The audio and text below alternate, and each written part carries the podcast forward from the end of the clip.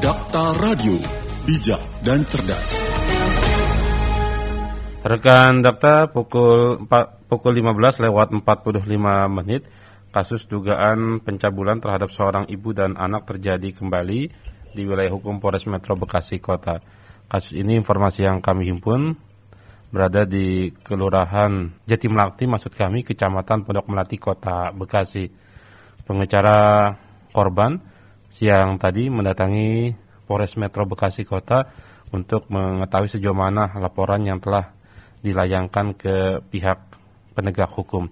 Lalu sesungguhnya seperti apa dari rentetan kasus asusila yang belakangan ini marak terjadi di tengah masyarakat? Kita akan berbincang membahas hal ini bersama Ketua KPAD Kota Bekasi, Bapak Aris Setiawan. Dakta Radio, bijak dan cerdas. Assalamualaikum Pak Aris. Waalaikumsalam warahmatullahi wabarakatuh. Sehat Mas? Alhamdulillah sehat Pak. Pak Aris lagi ini kita membahas eh, setelah kemarin kita dihebohkan di Bandung, kita kembali lagi ke Bekasi. Ini terjadi iya. adanya laporan kasus asusila yang menimpa ibu dan anak yang pelakunya informasinya seorang mantan ketua RT di salah satu wilayah di Kota Bekasi. Pak Aris melihat rentetan kasus ini seperti apa KPAD mencermatinya?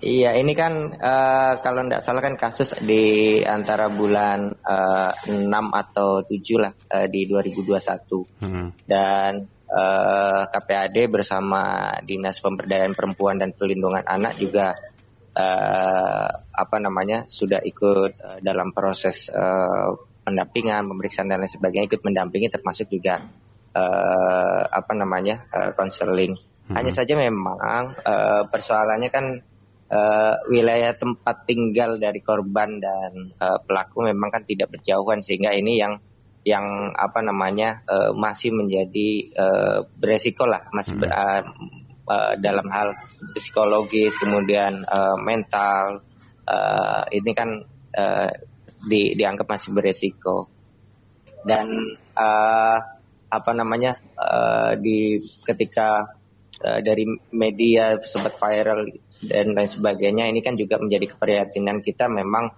dalam proses uh, hukumnya masih uh, apa namanya tertahan di uh, aparat penegak hukum dan hmm. ini kan menjadi catatan buat uh, proses uh, perlindungan anak uh, di Kota Bekasi ini menjadi catatan bersama seperti itu, Mas. Baik.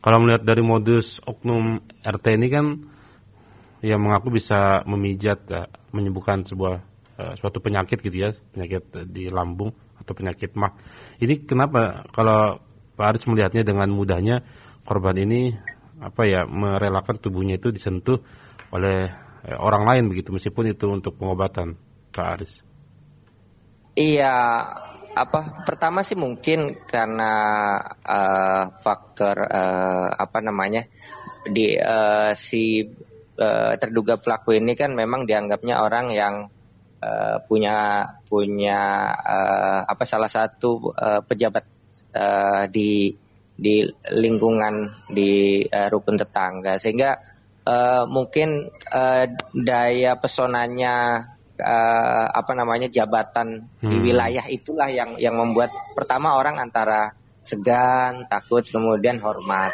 Iya. Terus yang kedua, uh, ya memang faktor uh, apa namanya, uh, yang lainnya mungkin kedekatan uh, secara emosional. Yang berikutnya juga mungkin karena uh, apa namanya, uh, kita pikir kalau uh, kayak seperti uh, orang dengan profesi tukang cukur, hmm. kemudian orang berobat kan memang uh, hal yang yang lumrah lah sebenarnya. Hmm. Hanya saja memang yang tidak tidak etisnya adalah lawan jenis hmm. sehingga biasanya uh, etikanya kan pasti minta izin dulu, hmm. kemudian dan lain sebagainya.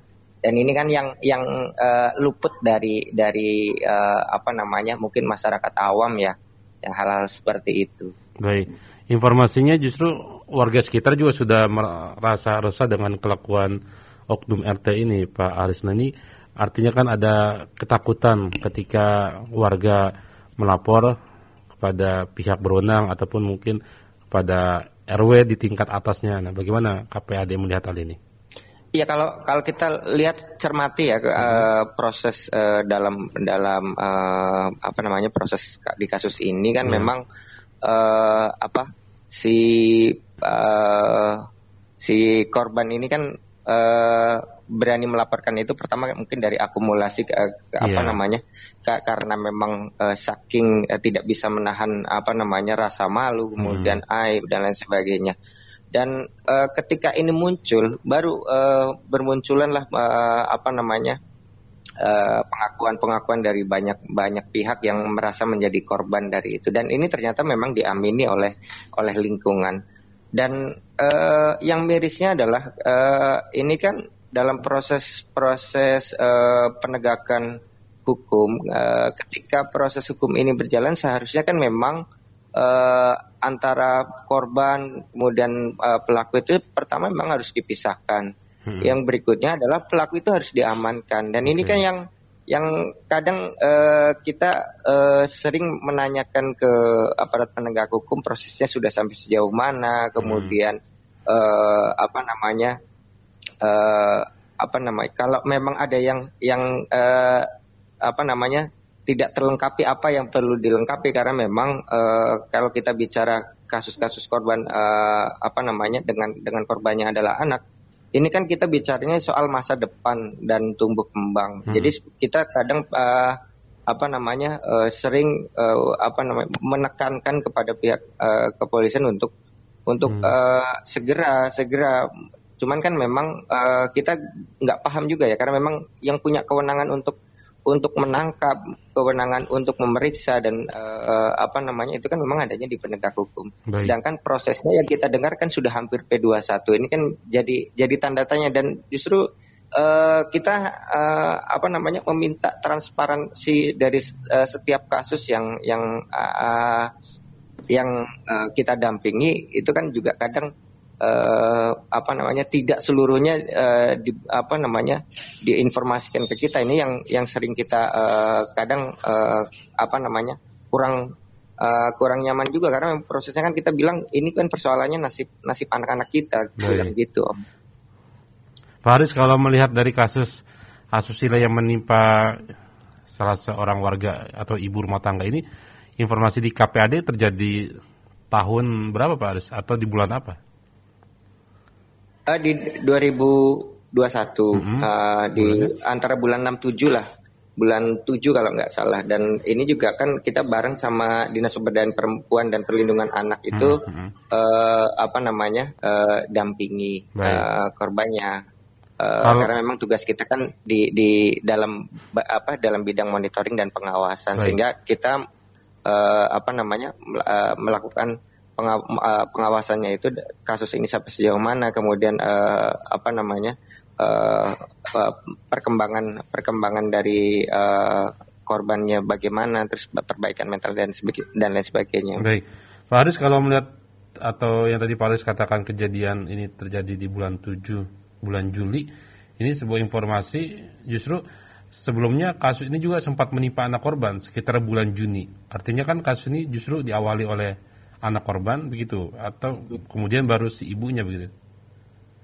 Iya, yang iya. Mengalami kasus uh, jadi memang Iya kan kalau kalau masuk ke kita uh, di bulan 7 memang uh, kalau di pemeriksaannya memang di bulan 6. Jadi uh, hmm. apa namanya? Uh, karena memang kebetulan juga untuk ibunya kan uh, bukan kewenangan kami dan uh, si anaknya di bulan 6 karena kan kita hmm. uh, apa namanya? cukup lama juga ya iya. memang proses proses di uh, aparat penegak hukumnya yang uh, karena kita juga uh, hampir hampir uh, setiap minggu selalu ada uh, kasus baru ya mungkin uh, tapi kita sudah sudah kercek lagi dan memang uh, kebetulan juga kan uh, kuasa hukum juga masih sering uh, berkomunikasi dengan dengan uh, bidang hukum kami jadi hmm. sehingga uh, dalam proses perkembangannya dan sampai sejauh mananya juga kan uh, sering-sering apa sering diinformasikan ke kami mas. Baik.